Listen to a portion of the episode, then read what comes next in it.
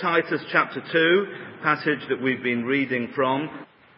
For the grace of God that brings salvation has appeared to all men, teaching them that, denying ungodliness and worldly lusts, we should live soberly, righteously, and godly in the present age, looking for the blessed hope and glorious appearing of our great God and Saviour, Jesus Christ, who gave himself for us that he might redeem us from every lawless deed and purify for himself his own special people, zealous for good works.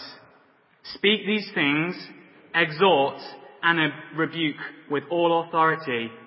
Let no one despise you. Heavenly Father, we do want to thank you for bringing us here.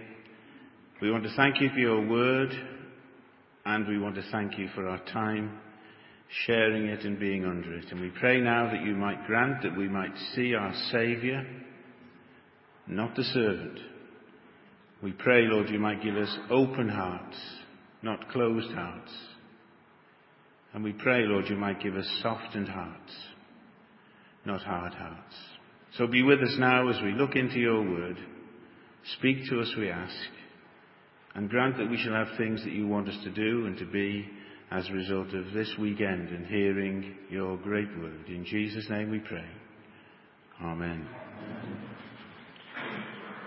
We're just going to go over really where we've been because uh, everyone's been focusing on their bit of the passage and so they should, but let's just remind you of the, uh, the whole scope of what we're looking at. We're looking at this passage in the middle of Titus chapter 2 but if you go back to Titus chapter 1, you might ask yourself again and be reminded of the sort of things Peter said on Friday evening. What's the book about? Well, I went to a pastor's conference and the title of the conference was this, What do you do when the church is in a mess? And the focus was on Titus. So that's not a bad theme, is it? What do you do when the church is in a mess? And this book is about that. And the battles that Titus was facing, advice that Timothy, that Titus was being given by Paul, as he faced the, uh, the people who were standing against him in Crete and all the various pressures the church had. So if you go through the book, you simply go through chapter 1, beginning of it, and it says this, think great thoughts about God and the gospel. And later on in that chapter, we're talking about getting the right people into leadership. And then you go into uh, the end of that chapter and it says, declare war on false teaching. And having declared war on it, you stand toe to toe with the heretics, with those who challenge. And then you go into chapter 2 and it simply says that uh, we need each of us to know, each, each sort of person needs to know what they need to be in the church of God. That's chapter 2. And at the end of the chapter, we come to the heart of the book. The reason for it all. For the grace of God that brings salvation has appeared to all men. The reason for it all. That's what we've been studying from Friday night through until this afternoon when Trevor closes our conference. I just want to remind you that the grace of God was the focus of Peter's talk. And he talked about the contrast between the first person who's been released after doing all those terrible deaths in, causing those deaths in Lockerbie. He's been set free, but there are questions over his guilt. He's been set free to die. We've been set free to live. And so that was part of the focus of this grace of God, this amazing grace.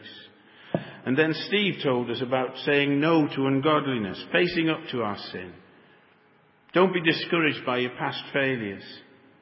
Depend on Christ's power. Avoid temptation. What's God been saying to you this weekend? What are you going to take away with you? You pray for the speakers, you pray for each other. Do you pray for yourself? Do you, you know, the cameras, as it were, focus on, on everyone else. And sometimes our prayers are like that, aren't they? They focus on everybody else.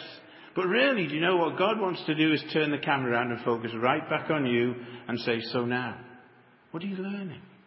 What did you learn from Steve? What did you learn from Peter? What did you learn from Dave Harding when he said those things? Hurry, hurry to say yes to godliness. Be prepared to stand on your own. What did you take away from it? I thought it was a wonderful picture of a flourishing garden of your soul and you, there you are, garden. I'm a hopeless gardener. But isn't it wonderful to be a person who looks at their heart and their soul as a garden? Are you prepared to stand alone and say, I will be what God wants me to be, whatever else others might say and be? And then Roger last night when he, uh, he took us to focus on that, that wonderful passage about the coming of the Lord Jesus Christ. And again, in the middle of that passage, the blessed hope and glorious appearing of our Lord Jesus. And those wonderful thoughts of seeing the present in the light of the coming of the Lord Jesus Christ. Laying out the red carpet for the coming of the Lord Jesus. Redesigning the present in the light of the future and then to the heart of it all. Pick up that Bible and look again at verse 14, that focus that Steve just had with us. He gave himself for us. We heard so much about him doing so many things for us. But have you grasped yet what Steve was telling us? He gave himself for us. He gave everything he was for us for you and for me? Have you grasped it? Does it hit your heart? Have you learnt it? He could not do more. He took my sin. He took my shame. He took my sufferings. He took my separation. I've been asked to focus on the next part, which says this. He's going to redeem us from every lawlessness, and this is the part I was asked to speak on, and purify for himself his own special people and purify for himself his own special people. I've got a few questions I want to ask you, and I want you to answer them before God, not before me or any of your mates. This is not about getting any approval. This is before God. Here's the first question. What is God's purpose for your life? What does He really want you to be? And the answer, of course, we've been hearing it throughout the weekend in various forms. Werner Wright had a saying, didn't he? If the wood is thick, hit the nail twice. Well, the nail's been hit about 15 times this weekend. Has it gone in yet? What does God want for you? He wants you to be pure. He wants you to be pure. He wants me to be pure. And some of us think being pure is dull. Being pure on Facebook doesn't give you a lot of credit. Maybe it's not cool to be pure. C.S. Lewis said this, how little people know when they think holiness is dull. When one meets the real thing, it's irresistible. When you meet real purity and real holiness, it's irresistible. Do you want to be irresistible? Gentlemen, do you want to be irresistible? Wives, do you want to be irresistible? Ladies, do you want to be irresistible? Purity. That's what he says, and C.S. Lewis is so right. But I want to tell you this. God is not just wanting you to be pure, He's working in you to be pure. Listen to these words. Philippians chapter 2 verses 12 and 13. Therefore, my beloved, as you've always obeyed, so now, not only in my presence, but much more in my absence, work out your own salvation with fear and trembling, for it is God who works in you to will and to do his good pleasure. He is working in you. Do you get that? You're not on your own. He's working in you. Now, He's working in you. Through the summer, He's been working in you. Through your life, He's been working in you. And then this lovely phrase in Ephesians 2 verse 10. For we are His workmanship, created in Christ Jesus for good works, which He prepared beforehand that we should work in. He's working in you. You're His own special people. And He's working in you. You're His workmanship. He's not just willing to do something, He's doing it. And He's shaping you, and He's working in you because you're His workmanship. There is no doubt, Christian, this morning, if you are His and you've trusted Him, and you've asked Him to cleanse you and forgive you for all your sin, He is working in you. See, He's the heavenly chemist. I used to be a chemistry ma- uh, teacher. Before that, I did chemistry research. I thought I was Einstein. When I did the research, I discovered I was no more than a bumbling idiot.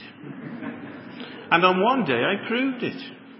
I made a chemical called allyl isocyanide. Now, I know that impresses you. but it hadn't been made for years before, about 1919 in Paris. So I followed his mixtures. I mixed everything together, same way as the guy in Paris. I worked in a fume cupboard because allyl chemicals are very poisonous. Cyanides are poisonous, but isocyanides are even more poisonous. And they've got an incredible smell. I mean, just incredible. So I was in the fume cupboard, I had a gas mask on, I had the antidote by my side, and there I was, happily buzzing away, mixing everything together. Down the road, an organic chemist walked in. He said, I've just been sick. You're making allyl compound. Are you an idiot? Well, I was, but I didn't like to admit it. and then there's a message came from the uh, professor of of uh, maths to the professor of chemistry. Will you stop that fool, whoever he is, making this horrible smell? Because you see, the, I didn't know, but the, the sort of extracting fumes, big tubes like that, were going right through the middle of the maths department. Worse than that, the maths library. I shut the maths library down as well. So I'd made it. I knew I'd made it. I knew I'd made allyl isocyanide. I knew it was there. The only snag was I just couldn't purify it. I did everything I could for week after week. I tried to purify the thing, and there was all this gunge all the time, all the way around it. After a while, my prof came to me. This was the low point in my PhD, and I had many low points in my PhD. this was the lowest, and he said, They've just made it in California. They've just done what you've been trying to do, and I asked you to do. You don't need to try anymore. Did I hit a low point? See, purifying things is incredibly difficult. But God is doing that with you. And He's doing it with me. He's working in us in a wonderful, wonderful way. See, He's working in us through our weakness. He works in us through our weakness to purify us. I just remember years ago standing with one boy opposite me on the beach in Blackpool. I had a football. He had nothing. The team hadn't all arrived. The Golden Mile was the other side of the road, and I thought, what on earth am I doing? The Golden Mile to attract everyone, I got football. You know, we have got to be idiots, haven't we, to go and stand on the beach and throw balls to people and expect that. But that's what God does. He takes us and He gives us weakness and shows us His strength. He works through our weakness. He works through His Word, of course, and we've heard a great deal about that, and I wouldn't want to even more emphasize, I want to emphasize that even more. He works through His Word. He works through His people. But there's one I want to emphasize this morning is this. He works through circumstances. Turn with me to 1 Peter chapter 1 and verses 3 to 9. And I'll read to you that passage says this. 1 Peter chapter 1 and verses 3 to 9. Praise be to the God and Father of our Lord Jesus Christ. In his great mercy, he has given us new birth into a living hope through the resurrection of Jesus Christ from the dead, and into an inheritance that can never perish, spoil, or fade, kept in heaven for you, who through faith are shielded by God's power until the coming of the salvation that is ready to be revealed in the last time. In this you greatly rejoice, though now, for a little while, you may have had to suffer grief in all kinds of trials. These have come to your faith of greater worth than gold, which perishes, though refined by fire, may be genuine, may be found true genuine, and may result in praise, glory, and honour when Jesus Christ is revealed. What's Paul saying there? He's using an incredibly powerful picture. In the middle of that, he is saying simply this. When you take metal, it's impure. But when you purify it, it becomes beautiful and it becomes strong. I'm certain that if I bought some jewellery for Pat, she would not want me to put gold ore on it. I mean, it'd just look horrible. And you wouldn't get married and put a, an ore ring on you or, well, you just wouldn't do it, would you? It's awful, it's not beautiful, but when it's purified, it's boiled up, it's heated up, it's passed through trials and, uh, and, and testings, it becomes pure. And folk this morning, I'm absolutely certain that there are many of us, not all of us, who are going through trials and difficulties that we're facing, which are God is God boiling us up and taking away our impurities. That's the picture we're given. And God wants us to be in our highest state of beauty and our highest state of strength, and we do that by being pure. See, we have got to stop saying to God, You've got it wrong. You've got to stop saying, God, you're working in me, but you've got this wrong. We've got to trust Him as He takes us through the fires of trials and difficulties, because He's working in us to purify us. His great love brings us trials. His great love brings us pressures. How would we be? See, the Western world wants comfort, comfort, more and more comfort. We live in comfort zones. What God wants us to do is take us out of our comfort zone. That's where the blessing is. So He doesn't get things wrong. Let me give you two examples. Are you single? Has He got it wrong with you? Has He got it wrong? You're married. Well, that's a cauldron. Those of us who are married. I mean, after six months, some people say, Is this the man? I'm not married to the same man as I, I was courting. No. The real man is the one you see when you're married to him. The other one's a pale shadow of what he, he was pretending all that time just to get you married. You marry someone and you're into a cauldron. And you'll be changed. You will be changed. And God is using marriage, and He does do, to change you. Has He got it wrong? No, He hasn't. It's just one of His ways of doing it. Just tell you one example. My wife, Pat. Simple thing, this, but it illustrates the sort of thing you go through. I had a question one morning. Question went like this. Have you ever thought how the top gets back on the shaving cream every morning?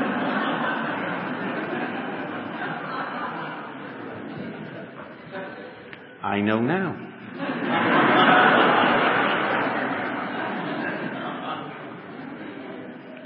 but you're being changed, and that, that's, uh, I mean, that's nothing, is it? But God is changing us through circumstances. He drives us to the foot of the cross to show us our weakness, to show us that we need Him. And He's the only one who's going to be of any use. It's uncomfortable grace. But that's what God's bringing to you. Uncomfortable grace. He wants to test the genuineness of your faith. He wants us to make us pure. There's an eternal place for us and we're not ready yet. Let me read, I dare, I'm going to say something about Bunyan now. Me, not from Bad Bedford either. There's this great book, if you've not read it, get hold of it by Faith Cook, it's great. This is what uh, Bunyan went through. You know, he spent many years in prison, and in a sense, at the peak of his, his physical and mental powers. And this is what he writes as he spends time in prison. But notwithstanding these helps, that's God's comfort and grace, I found myself a man and encompassed with infirmities, the parting with my wife and poor children hath oft been to me in this place as the pulling of my flesh from my bones.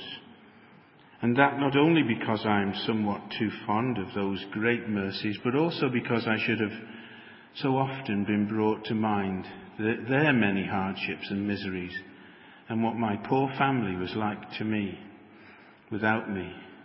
And should I be taken from them, especially my poor blind child, who lay nearer my heart than all I had besides?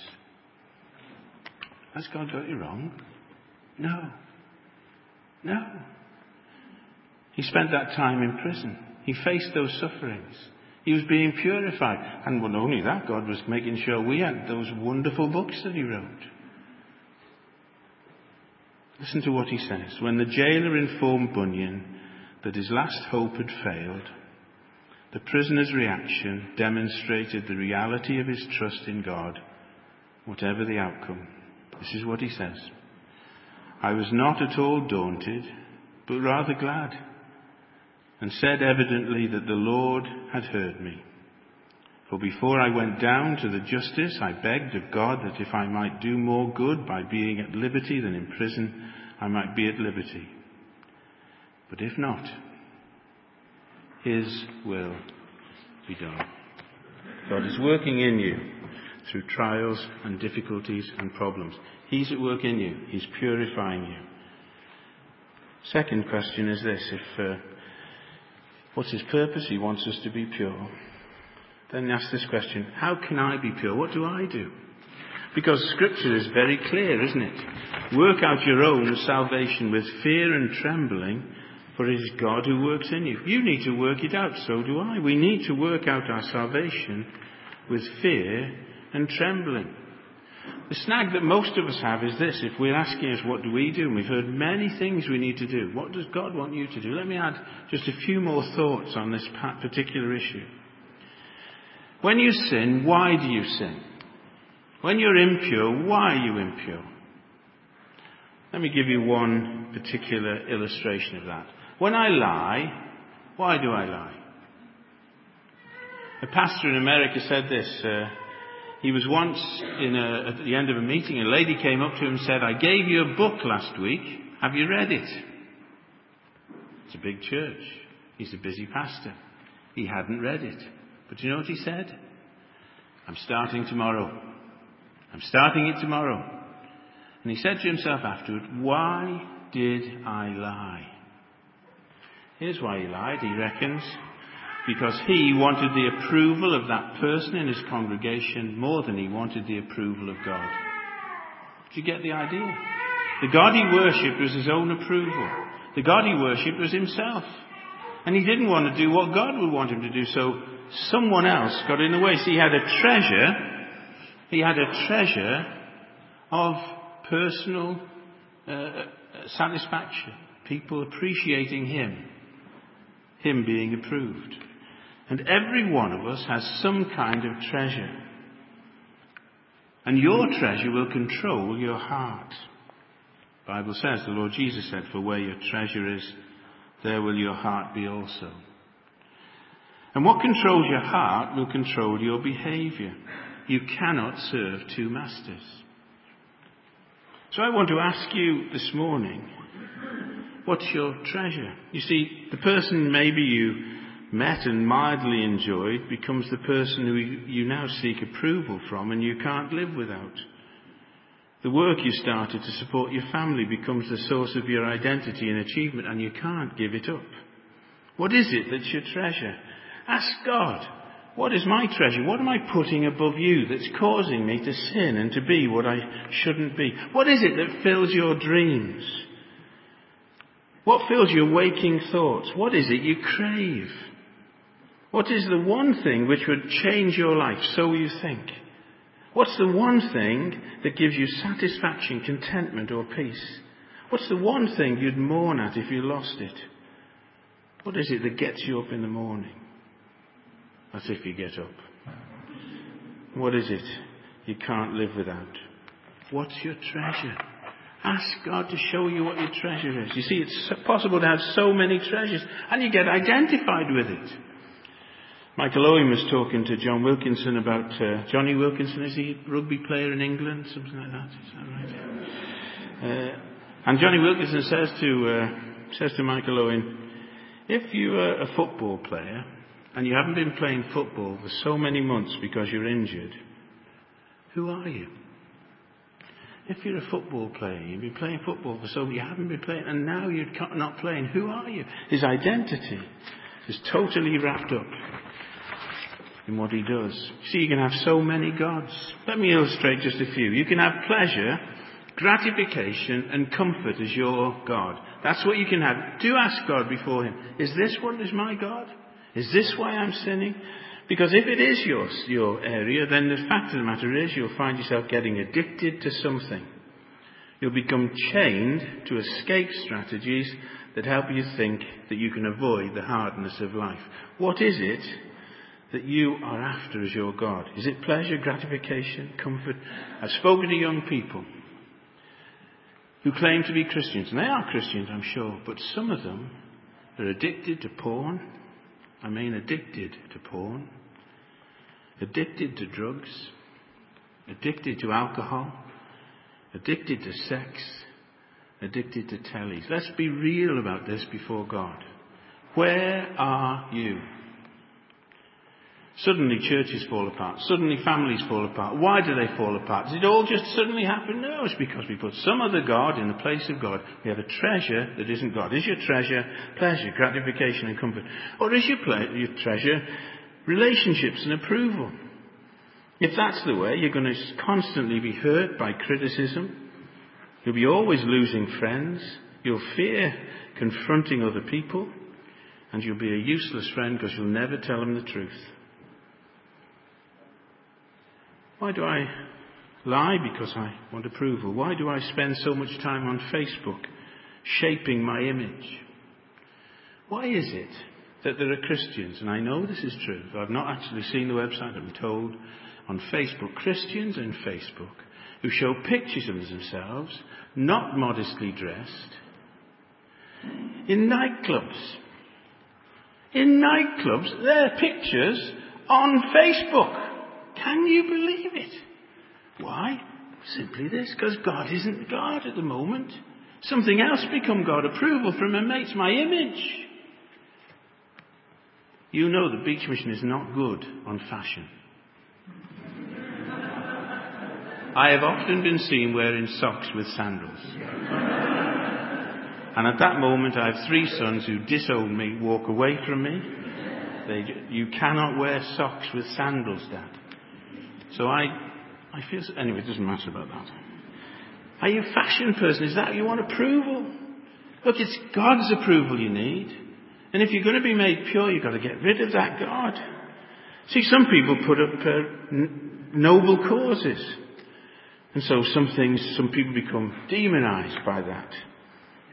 Your noble cause, everything is important. And ironically, you get controlled by your enemies if you do that. Without your enemies, you've got no purpose.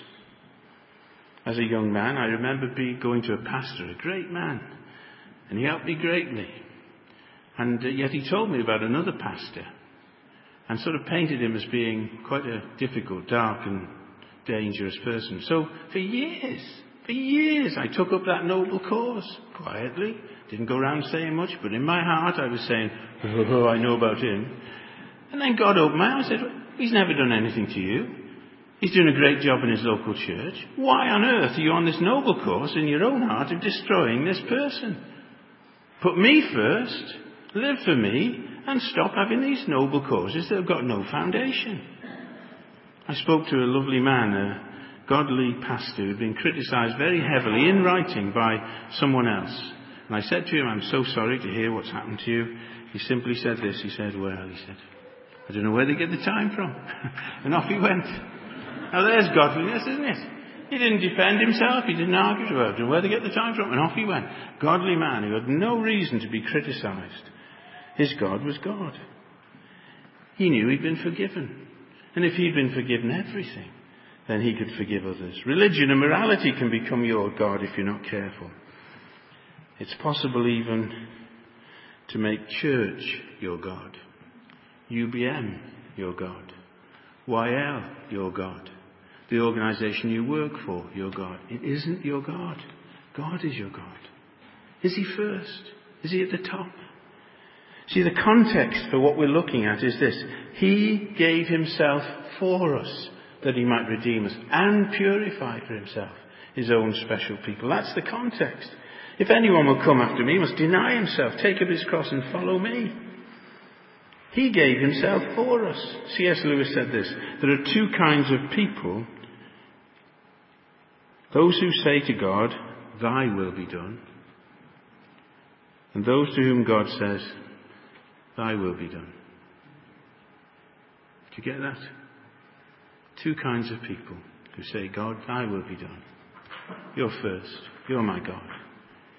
Or those who say, My will. And God says, Thy will be done.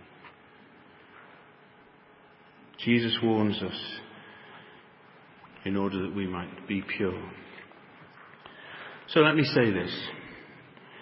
In the Christian faith, in our service for God, in our purity, up is down. Wealth is giving away. Winning is losing. Greatness is becoming a servant of all.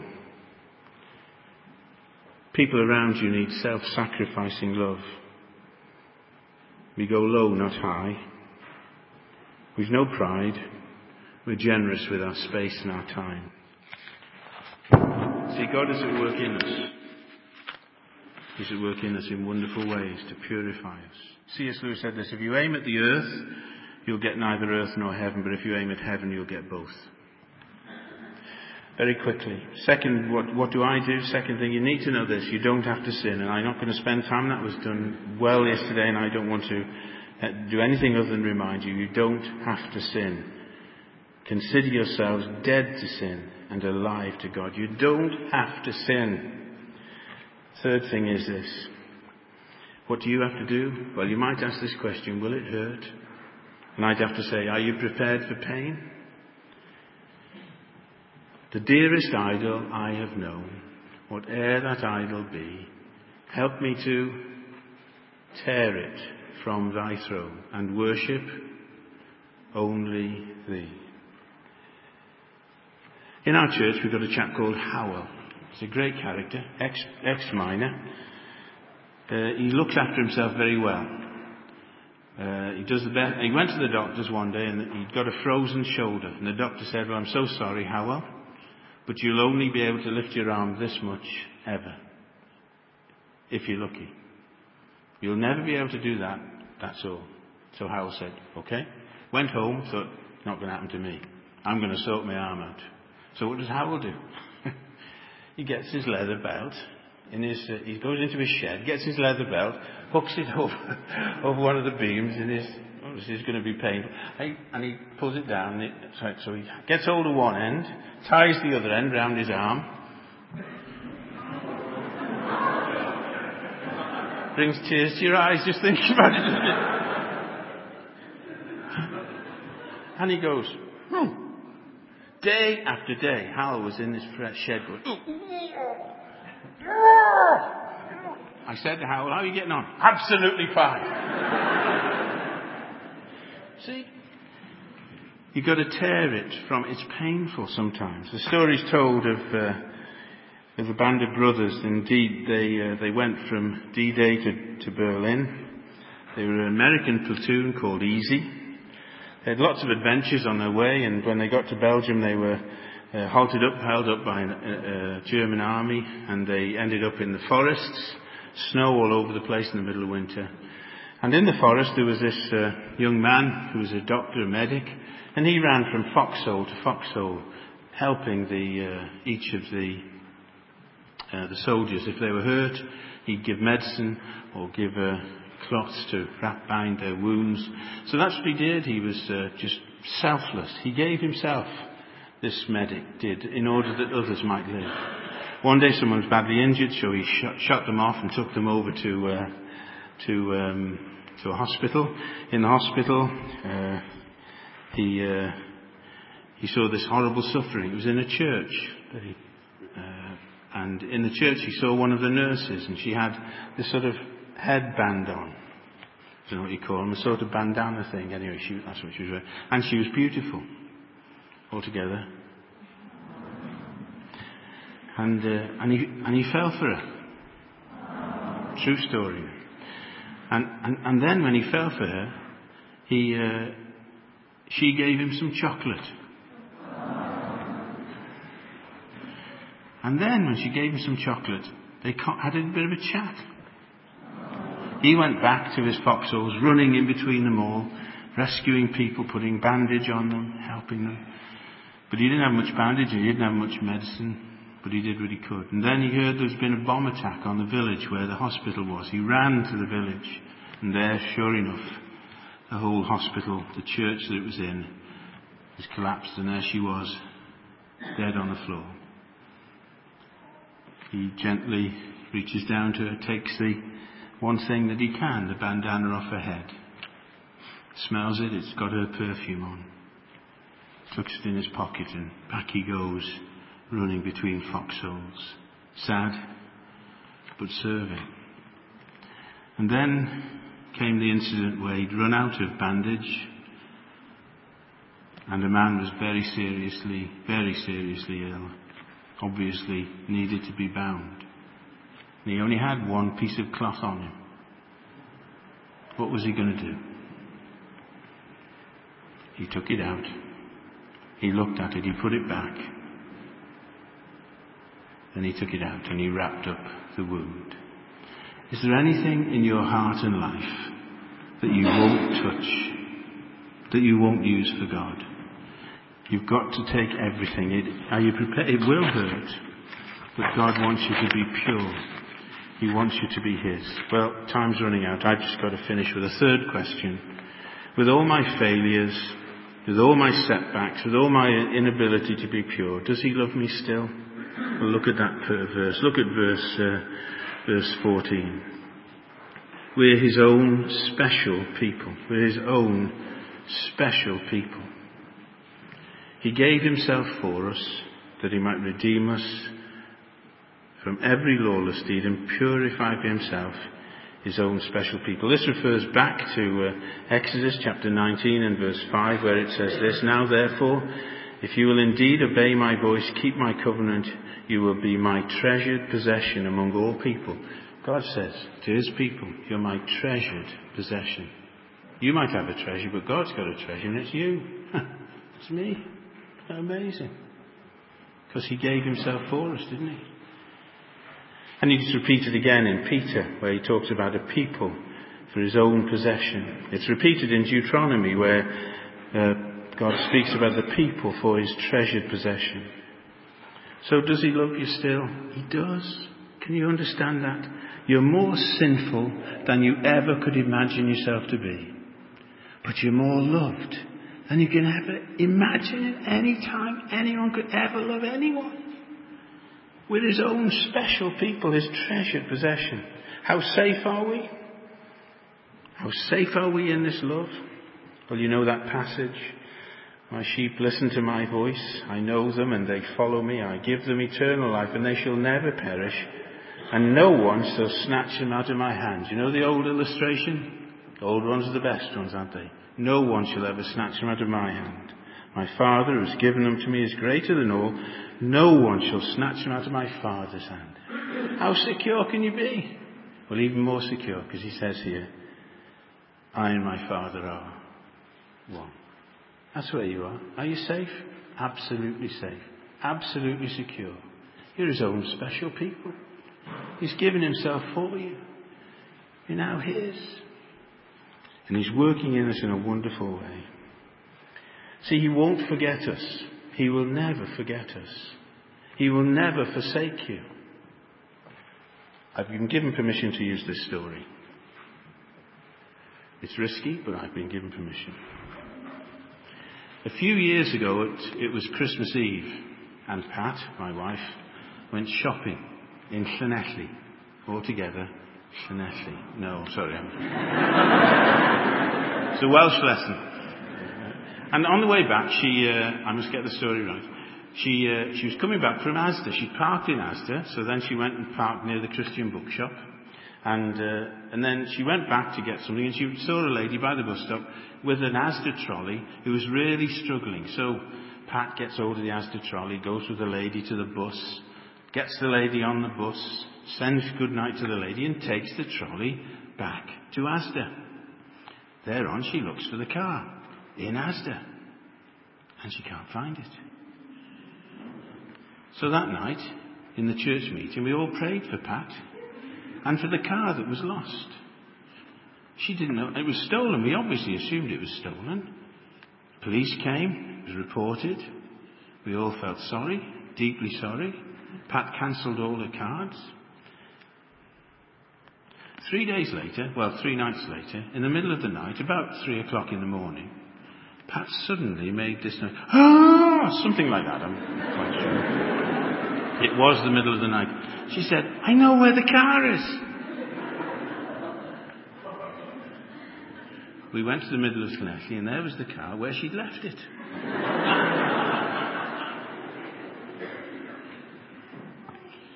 so, so we went to the police and said, we've solved a crime.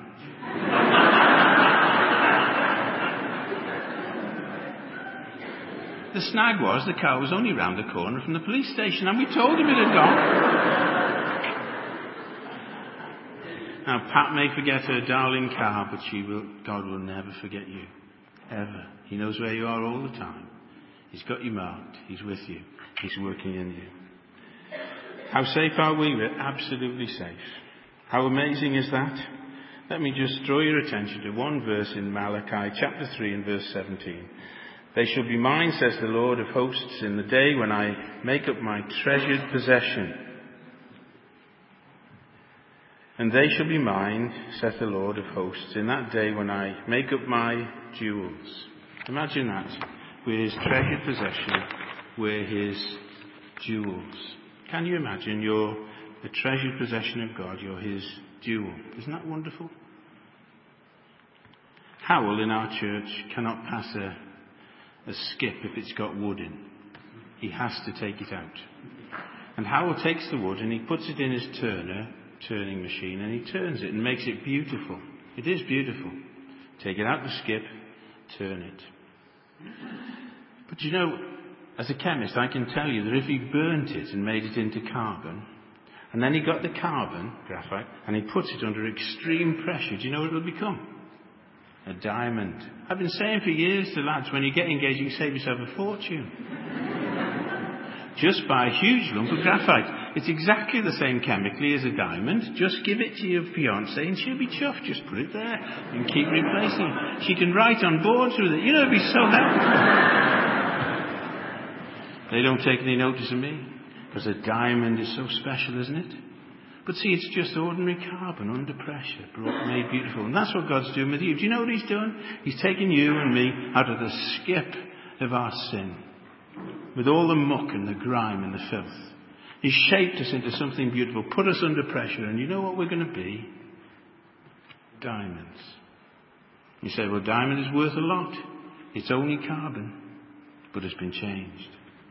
That's what God's doing with you. He's purifying you. He's making you beautiful. Do you know that old hymn? When he cometh, when he cometh to make up his jewels, all his jewels, precious jewels, his loved and his own, like the stars of the morning, his bright crown adorning. They shall shine in their beauty, bright gems for his crown. Isn't that amazing? Isn't this an incredible passage? Don't you feel thrilled that God's taking you out of the skip? He's making you pure and shaping you and making that pure, wonderful diamond that one day will be His in heaven. He's working in you. He's working through your weakness. He's working through His Word, through His church, and He's working, listen, please listen, He's working through your pain. How will you become pure? Make God your God. Get rid of all the other gods. Whatever, how much pain it is. For the pain, Take the pain and get the gain. Get rid of the other gods. With all your sin and with all your failures, remember, you're loved by Him. You're His own special people. You're safe. You're in His hands forever. And you're His precious, precious jewels. And next week doesn't end. Trevor this afternoon is going to tell us about the next bit. Isn't that amazing? Zealous for good works. Fired up for good. Aren't you looking forward to that? Could there be a better person that God could use to bring us that next message, to tie it all up and send us home rejoicing? Let's turn to God in prayer. We thank you, our Heavenly Father, you don't change your mind. We thank you that you don't quit on us once you've begun us, that you're going to finish the work you began. We thank you that we can, uh, we can trust you and you never want to be distrusted and never exhausted. We thank you that you forsake, you never forsake those who are yours. We thank you that you never harden your heart. You shut, never shut your mind. You never turn your back on us. We thank you that you never hurt us more than we need to be hurt to be become pure. Help us, O our Heavenly Father, because we do believe you're absolutely faithful to every promise and every provision that you've made for us. Be with us, Heavenly Father. Speak to our hearts. Change our lives through your word, by your Holy Spirit. Make us what we're not, and purify for us your own special people. In Jesus' name we pray.